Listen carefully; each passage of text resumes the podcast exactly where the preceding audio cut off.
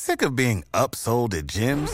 My guy, you're currently a base member. For $90 more, I can upgrade you to our Shred membership. For $130 more, you'll be a Swole member. And for just $300 more, you'll reach Sweat Platinum.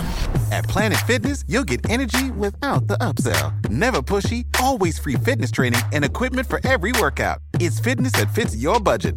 Join Planet Fitness for just $1 down and $10 a month. Cancel anytime. Deal ends Friday, May 10th. See Home Club for details.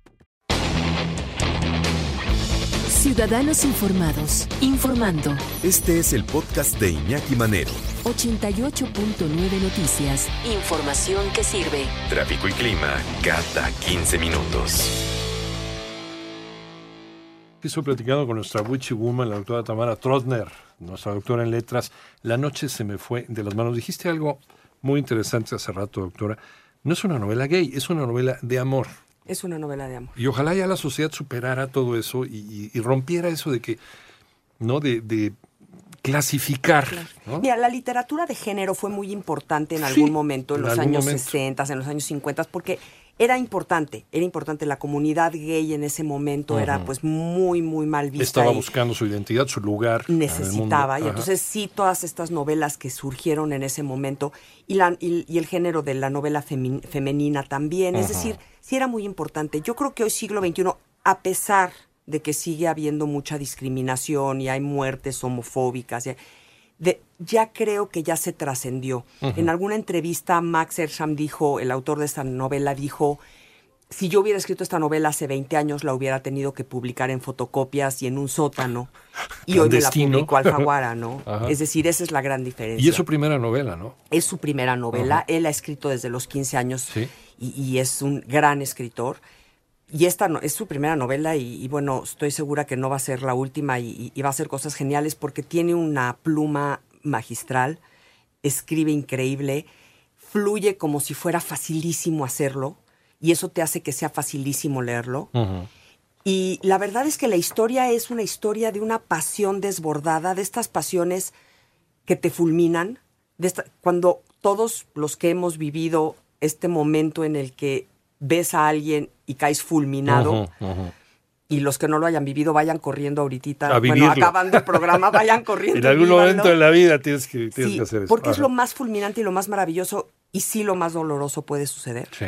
pero hay que vivirlo, ¿no? Y, en- y este libro nos hace como lectores vivirlo. Y es precioso porque es este amor a primera vista, este encuentro. Y entonces la novela está escrita en primera persona y está escrita en el presente, porque yo creo que eso es lo que Max Ersham nos quiere presentar. Ese amor, ese amor fulminante, esa pasión desbordada, solo es posible en el presente. En el momento en el que se mete el pasado de las personas y en el momento en el que el futuro llega a, híjole, a ver, espérame, sí puedo vivir con esta persona, a ver, espérame, estas cosas que hace me caen pésimo, ¿no? Este, sí puedo vivir con todos estos rollos de su familia, de su pasado, o No, con ya- todos ya estos... se echó a perder. Ahí estoy. Cuando empiezas a preguntar acerca del pasado de una persona o empiezas a imaginarte un futuro con esa persona, dicen que ahí Sí, eh, ya no, ya no. Y Se echó a perder ese momento. Exacto. Ajá. Esta pasión desbordada de la cual nos habla la novela La noche se me fue de las manos es eso. Y sí, a lo largo de la novela como lectores empezamos a ver cómo empieza a, pues a encharcarse esta relación y acabamos dándonos cuenta que esto no va a acabar bien. El uso de estupefacientes. Es una novela. Max vive desde hace muchísimos años en Estados Unidos, entonces es una novela bicultural. Los personajes, uno es mexicano, uno es americano. eh, viven en dos situaciones completamente distintas. Uno vive en Chicago, uno en San Francisco, es decir, los dos polos de Estados Unidos.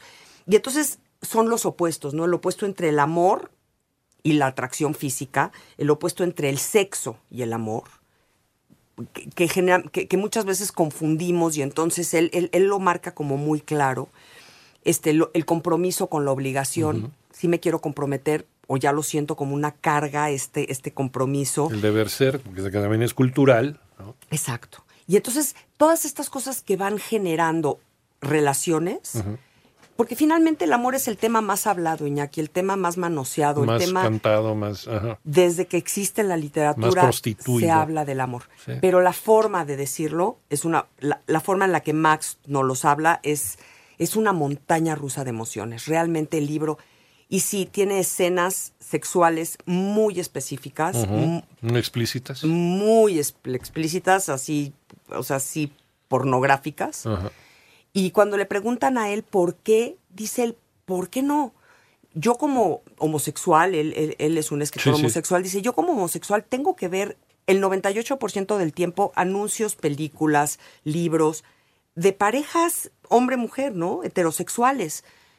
Y, y- y- y así es, bueno, pues sí, el 98% de, de, de- del Está describiendo una realidad, ¿no? No está, no está ni siquiera idealizando ni falseando una relación humana. Simplemente Nada, él está hablando de una relación entre cual. dos seres humanos que apasionadamente se aman, que se desbordan sexualmente, que quieren creer que pueden a partir de esa pasión generar una relación a largo plazo y que se van resquebrajando por muchas razones que son las que van a leer ustedes en la novela, hasta el momento en el que nosotros como lectores decimos, pues esto no va a poder sobrevivir.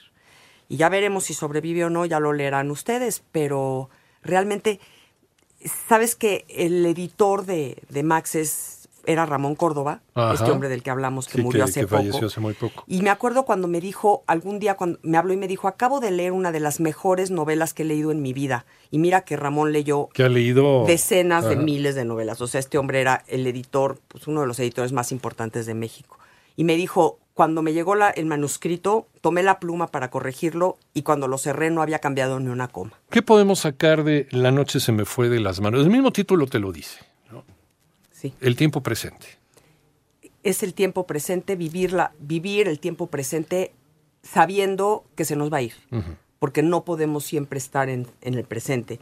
Yo creo que es una historia de amor y lo difícil que resulta lograr una relación estable y duradera, este, sin importar el género de los protagonistas. Evidentemente también habla un poquito, va flashbacks a la infancia de- del protagonista y el dolor que puede sentir una persona diferente, ya sea homosexual, ya sea en físico, ya la necesidad de que los padres, y yo esto lo diría con gran énfasis, seamos los primeros en aceptar a nuestros hijos y en general somos los padres los primeros en rechazarlos, en tratar de cambiarlos, en tratar de modificarlos. Y eso es dolorosísimo para una persona que está viviendo, pues sentirse diferente de los demás, ¿no? Claro. Ya sea homosexual o ya sea en cualquiera de los ámbitos en los que lo veamos. O que te haya salido de eh, el negocio de la familia, digamos, ¿no? Claro, De que tú decidas ser saltimbanqui cuando todos eran contadores. Por supuesto. y ahí Entonces- empieza la, la- Sí, y el rechazo realidad, de el los rechazo. padres es terrible, ¿Eh? es terrible. Y, y, y Max Erhard nos hace verlo y nos hace sentirlo. Y bueno, es una novela de amor magnífica. Y yo creo que ojalá cualquier persona que lo lea sienta esta pasión. Es una novela que sí erotiza, que sí mueve las fibras más profundas de nuestro cuerpo porque las escenas están muy bien planteadas.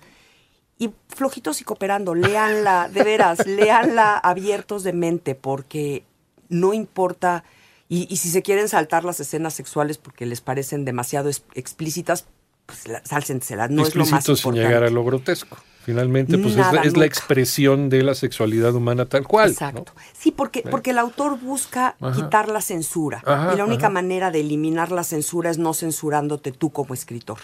Y hay que ser muy valiente para no censurarse como escritor. Autocensura. La Sí, autocensura a ver, es tú que eres fuerte. escritora, a veces nuestros propios traumas, nuestras propias filias, fobias, cuando escribimos nos hacen autocensurarnos. Claro, Iñaki. Hay algo de nosotros que no queremos que los demás adviertan porque, porque a veces cuando uno escribe pone un poquito de sí mismo, ¿no? No, a veces No quiero que me descubran, entonces no voy a poner esto. Claro, siempre, cualquier escrito Ajá. tiene algo de autobiográfico Ajá. y lo que pasa es que como lector a veces creemos que saber qué es la parte autobiográfica y cuál no. Aquí, por ejemplo, uno de los person, o sea, el personaje, uno de los protagonistas es editor de libros para que enseñan español a extranjeros. Y Max es esto.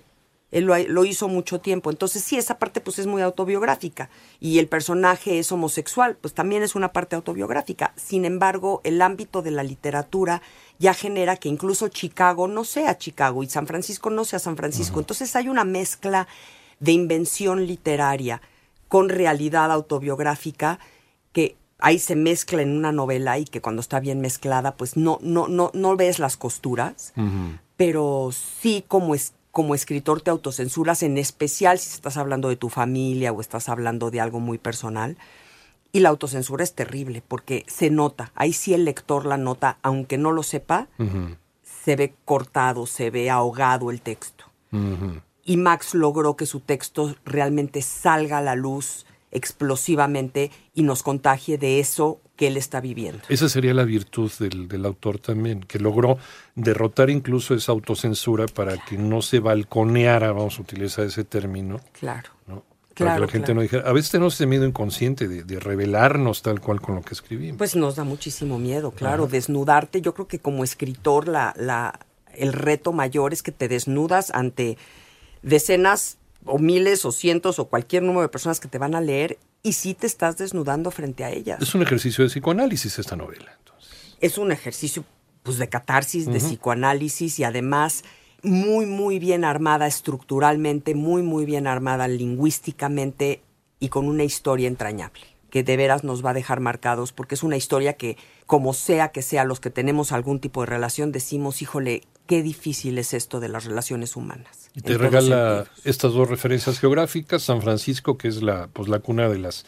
de las contraculturas de los Estados Unidos, ¿no? del, del, de la cultura del... De, eh, gay, de, del, del hipismo, ¿no? Exacto. Y Chicago, que es una de las concentraciones de mexicanos más importantes de, de, los Estados Unidos. De los Estados Unidos. Entonces, a partir de ahí nada más te sitúa geográficamente y el resto es el vía resto, libre. Exacto. Y entonces nos Qué interesante. Da, ¿sí? Y nos habla de novelas y nos habla de música.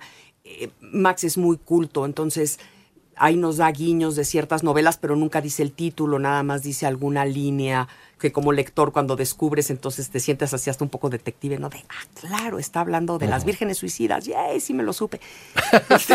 te pone mini trivias, digamos. Sí, es, es, es, un poco thriller la novela porque no sabes qué va a pasar y, y, y, tiene estos antros oscuros, lo digo entrecomillado, de vicio uh -huh, y, de, y de desfogue pero que, que, que, nos, que nos hace sentirnos parte de todo este mundo un poco subterráneo, muy, muy bien explicado y con imágenes extraordinarias. Y, y, lo que tienes que hacer tú para no revelar más cosas al, al que escuche, para dejarnos picados, porque sí, el resto hay que descubrirlo leyendo. Hay que descubrirlo leyéndolo, de veras, leanla. Yo me la eché en dos días, no sí. pude parar de leerla.